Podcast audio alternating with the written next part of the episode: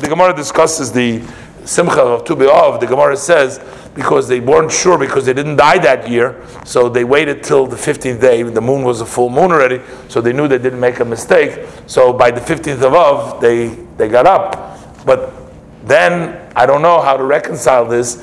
If by the 15th of Av, that had to be in the previous year, so how could they how could they get up? Then I don't know. I mean, but I'm saying according to Rashi, in the Pshuto Shel Mikra, maybe we can say that they died in the other year. So, but I don't know. But that's what the Gemara says over there. That's true.